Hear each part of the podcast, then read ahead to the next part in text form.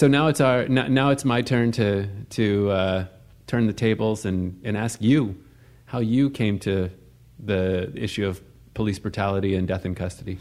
No, it's it's funny. We we talked about that suburban neighborhood that I was, you know, with with a with a single mother and a crack cocaine addicted father, um, and so I connected. Uh, instead of connecting with my father's legacy, I connected with my grandfather's legacy. And my grandfather, H. Donald Marshall, um, was one of the first black physicians in New Jersey. He was a physician in Atlantic City, uh, one of the black bag physicians, uh, carrying his black bag to people's homes, delivering babies on kitchen floors, um, and providing care. And I grew up uh, walking in Atlantic City as a, as, a, as a kid with my mother, and people stopping my mother and stopping me and saying, you know, your grandfather was such a great man, and he helped me, and he took care of my mother, or he took care of me, or, you know, all of the things that you would want to hear from a physician who was um, in community. And so I quickly connected to his story. Um, he died in 1986. Um, so when I was about 12 years old, he died. Uh, so I, I, had some time with him to learn about who he was and who I wanted to be. Um, so uh, growing up in, in South Orange and then moving to Princeton uh, Junction, West Windsor Plainsboro High School, I knew I wanted to be a doctor from a very young age. Uh, medical doctor, didn't know what type of medical doctor I wanted to be, uh, but I knew I wanted to go to Howard University. Uh, so shout out to Howard University uh, and the Bison. Um, and so I connected with that legacy and left high school and went to Howard University and majored in biology. I was a biology major, chemistry minor. Matter of fact, it was called zoology. Uh, and so we, uh, and I knew I wanted to be a physician, so worked hard in that. Uh, in that pre med, uh, and got active on campus pretty quickly organization that I was involved with called Campus Pals, and we served um, undergraduates coming into Howard University, almost like an orientation group, but uh, cooler than that. Uh, provided uh, support for young people coming into Howard and did a variety show and did trips and got them acquainted to what it meant to be a Howard student. So always wanted to to connect in that way with people. Um, I also was the chief of staff for the Howard University Student Association and ran a good friend of mine, Chidi Diakoma, for president, and we won. Uh, we were the underdogs, and we won an election. And so that got me interested in kind of political frameworks. Uh, and then I worked at Washington Hospital Center as an EKG technician, uh, making sure that I had what it took to become mm-hmm. a physician. But it was my it was uh, 93, I guess. Uh, well, going into 94 or 95, which we, we, we remember the O.J. Simpson trial. Mm-hmm.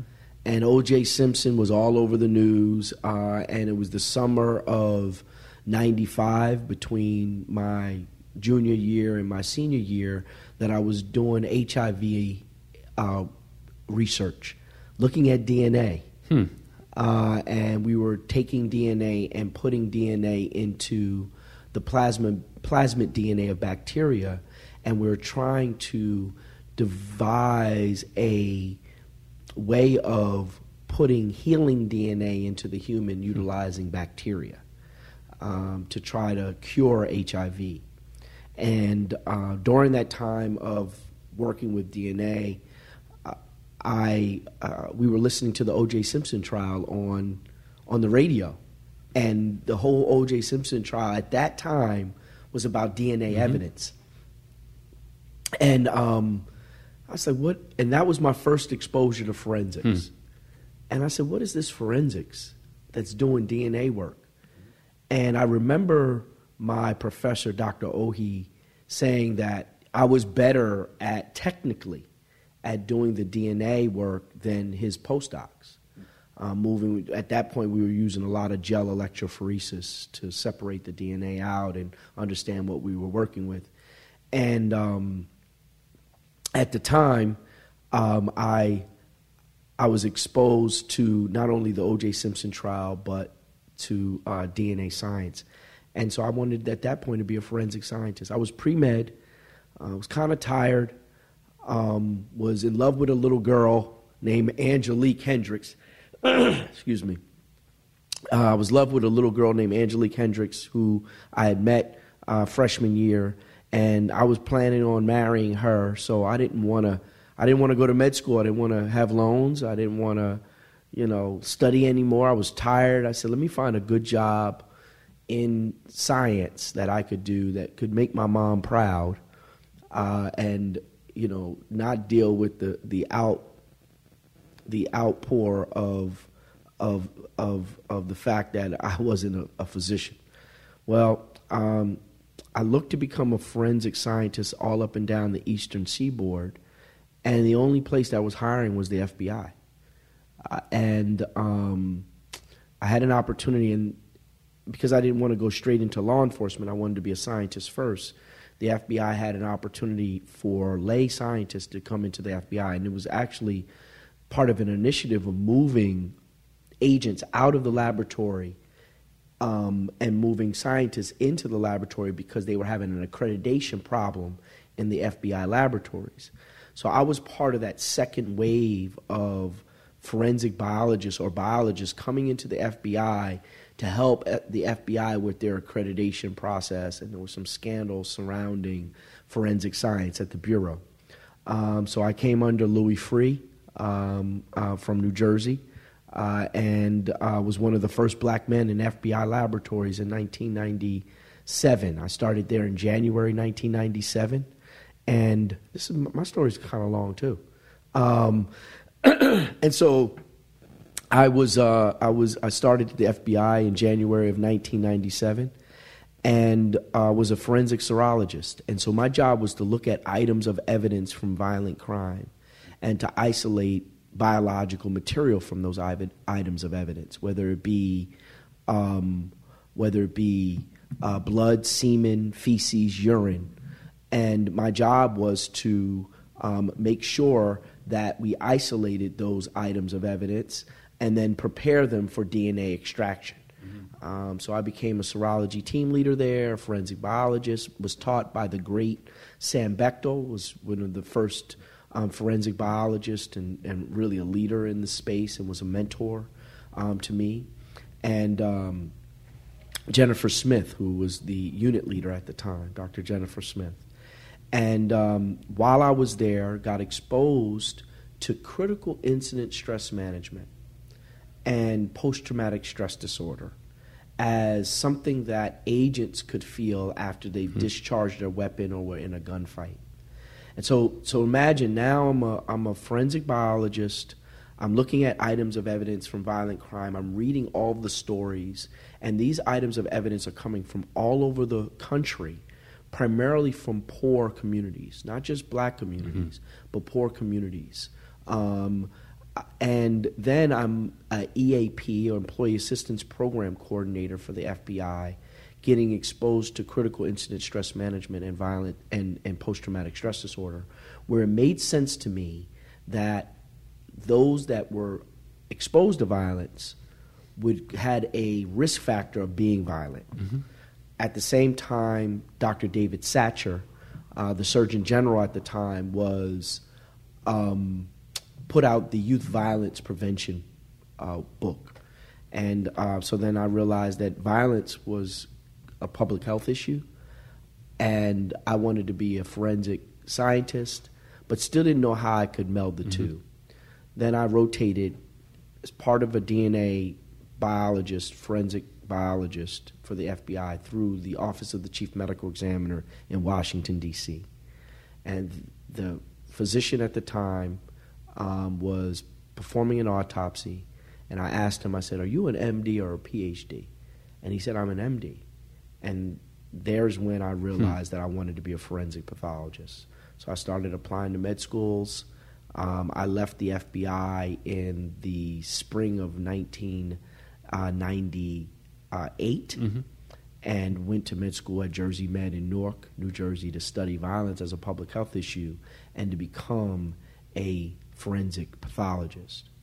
that first year, the the 1999, that first year, uh, I was home, and I tell the story in the book. So go ahead and get the uh, uh, get the book. Um, um, how uh, deaths in custody, how America ignores the truth, and what we can do about it. But I was exposed to um, the the killing of Amadou Diallo. Amadou Diallo was killed. We were about the same age. He was mm-hmm. shot at 42 times, hit 19. He had entrance wounds, Jay, in the soles of his feet. So he was on his back when he got shot. He was reaching for his wallet. And I was the same age. And at that point, I'm, I, I made a, a decision that not only violence is a public health issue, but police brutality is a public mm-hmm. health issue too. If you can get injured by anything, it's a public health issue. And why isn't why aren't we looking at the abuses of law enforcement? Soon after that, Earl Faison was killed um, in in Essex County, um, in uh, in Orange, Newark, New Jersey, around mm-hmm. that area. He was killed, and and again we go into it in the book. But that changed my life. At that point, I knew I wanted to study deaths in custody. At the time, we were mm-hmm. calling it police brutality, um, and set on a trajectory to understand how I could better uh, um, gain clarity around um, deaths in custody. And so I went on to um, uh, to write one of the first uh, papers on um, police brutality as a health issue as a student, a medical student. Uh, that was published in the Journal of the Student National Medical Association. Um, at the time, I was the national chair for violence prevention for the Student National Medical Association, where we where we published that article. Um, and then I, I, I, kept on looking for opportunities to uh, learn more about uh, death in custody. Um, I served as um, I did my residency at George Washington University and did my fellowship in New York City. Um, all along the time, you know, looking for opportunities to understand more about death in custody, studying death in custody, looking at the literature surrounding death in custody. Um, then I went on to be an attending physician running all death investigations for Harris County, Houston, Texas, uh, where I was involved in several um, death in custody cases personally, and then exposed to the deaths in custody that my colleagues were mm-hmm. involved in. And we're talking about then developing the definition of what deaths in custody is, and that continuum from first encounter with mm-hmm. law enforcement all through uh, long stays within the, the criminal legal system. And um, then when I moved to New Jersey, became the, one of the youngest chief medical examiners in the country. At that time, I was the, the youngest. I think I was 35, 36 years old. And um, I became part of the state shooting response team. That state shooting response team in, in New Jersey required the state medical examiner. At that time, I was the assistant state medical examiner in charge, which functionally is the state medical examiner without the title or the money in New Jersey. I, would, I was responsible for responding to all police, state police shootings that led to, led to death. And um, so was there, understood the policy in New Jersey, um, also looked at the policy in New Jersey. And then when I went to Washington, D.C., this is when the cell phone started coming out. Mm-hmm. About 2014, now here come the cell phones. Now we're seeing a lot more deaths in custody that we knew were happening. But now cell phone videos are catching mm-hmm. it. Now it's, you know, we're seeing these videos on prime time. It felt like one after another. Mm-hmm. It did. It started off with um, uh, uh, the young man out of Florida um, help me here, Jay. It wasn't a police shooting. Oh, uh, Trayvon Martin. Trayvon Martin. Yeah, yeah. Started with Trayvon Martin, and that wasn't that wasn't a video. No, but it was um, it was it felt like it was the it was a vigilante killing, vigilante extrajudicial yeah. killing that really set things in motion. Mm. Now we started seeing deaths in custody, law enforcement, and there were cell phones. Mm. Um, at that point, I uh, decided that I wanted to elevate how we were handling death in mm-hmm. custody mm-hmm. investigations. And so I called the president of the National Associations, um, uh, uh, president of the National, Med- National Association of Medical Examiners at the time, um, um, Marcus Nashelsky, and asked him if we could start a ad hoc committee on deaths in custody to look at how we should investigate, examine, report deaths in custody in this country.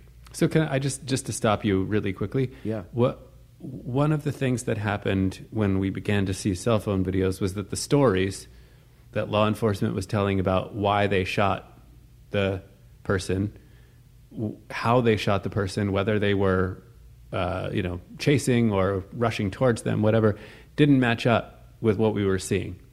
And so was was that the thing that got you to realize that we needed better uh, mechanisms for actually uh, recording and investigating these deaths. What was it that made you say, "Hey, we need to we need to change the way that we as a society are investigating these deaths"? Well, all along the way, Jay, I was uncovering inconsistencies in my examination of bodies Mm, okay. of the actual bodies that of cases that I was involved with and the stories of law enforcement. I was the forensic pathologist in the grand juries where the prosecutors were prepping me to make sure that law enforcement were not charged after the grand juries. So all along the way, I knew that there were inconsistencies between the stories and, and findings at autopsy, and was bringing those inconsistencies forward as part of my diagnostic line. Um, I started developing a method of full autopsies, a method of what I thought a full autopsy would would um, should be done, what type of autopsy should be done from, you know, a full dissection of, you know, layer by mm-hmm. layer of the skin, um, a full toxicology, full photographs, access to full photographs, all that's in that mm-hmm. National Association of Medical Examiners paper. I didn't do that on my own. There was there is a community of medical examiners that have a particular way mm-hmm. of how we handle death in custody that I learned along the way, and several of my colleagues learned along the way that we wanted to make sure got published so that we could have some type of uniformity of practice. We wanted to make sure that when you're dealing with a death in custody, everyone would be doing the same Okay. approach to the case. Um, we, we, we talk about pertinent negatives. We wanted you to make sure that if there wasn't a bruise, you looked for Okay. that bruise. And, um, and we learned this, I learned it along the way. Mm-hmm. But when the cell phone video came out, it, it, I thought it was the right time mm-hmm. to get the Okay. National Association of Medical Examiners to pull together an mm-hmm. ad hoc committee. So, so that was that's what that what put me in, in position for that. And w- was the was there a concern that you were obviously being a black man, being a Howard graduate, being trained at the FBI, and then having all of these great mentors that that you were doing it the right way or the way that would actually uncover when there were inconsistencies, but that there were many medical examiners or coroners who might not do that either because they didn't have the training or because they just didn't want to produce the evidence? Was it was it that there was a lack of uniformity and that was the bad thing, or was there an actual I don't want to say cover up or conspiracy, that's not the right word, but was there a sense that there were a lot of investigations that weren't actually uncovering evidence that could be used to show that this was a uh, unjustifiable or that there was an unnecessary level of force. Like, w- why why promulgate national guidelines? Well, you know, I, I felt like that there needed to be one way of handling these types of cases to guard against the incompetent or the inconsistent, right? Um, and uh, and and by the time I was doing was coming up with the, the guidelines with a group of us, we all came up with the guidelines. Um, I was I was just about to start doing second cases. Um, now I have a whole cadre of cases that I've reviewed that have shown Mhm. the inconsistencies Okay. and the lack of adoption of the of the protocol and the, the Mhm. position paper of the National Association of Medical Examiners. But um, I didn't think there was enough of us talking about this Hmm. from the medical examiner standpoint. The National Association of Medical Examiners has been and still is reluctant to make statements and engage in policies that elevate equity or suggest racial discrimination or talk about racism. In matter of fact, it's the quite opposite. Mhm. Um, and so I'm not a member of the National Association of Medical Examiners. I was, Mhm. um, and was head of their, you know, chair of the strategic committee, um, and was on several committees, um, and and then helped write this deaths in custody. I was the you know ch- chief officer of, excuse me, chief author of the death in custody paper that got ratified for another five years because position papers last five years. So it was five years um, from 2017 and then just got ratified again by the National Association of Medical Examiners as a position for the next five years um, without review, without additions, um, which is really good because it's standing the time. It is truly a, a um, objective way of performing these autopsies. It doesn't come to conclusion. Um, but that was the Sentinel paper. Mhm. That right Yeah. there. When I, I wrote that, I had finished that right before I Yep. met you. I remember you told me you had a paper out coming out soon, and you couldn't show it to me, That's right. but you would send it to me as soon as As soon as it was coming to. out, Yeah. I mean, I had just done that, and and and so we talk more about that paper. Yep. Uh, in the book. Yep. Um, Deaths in custody: How America Ignores the Truth and What We Can Do About it.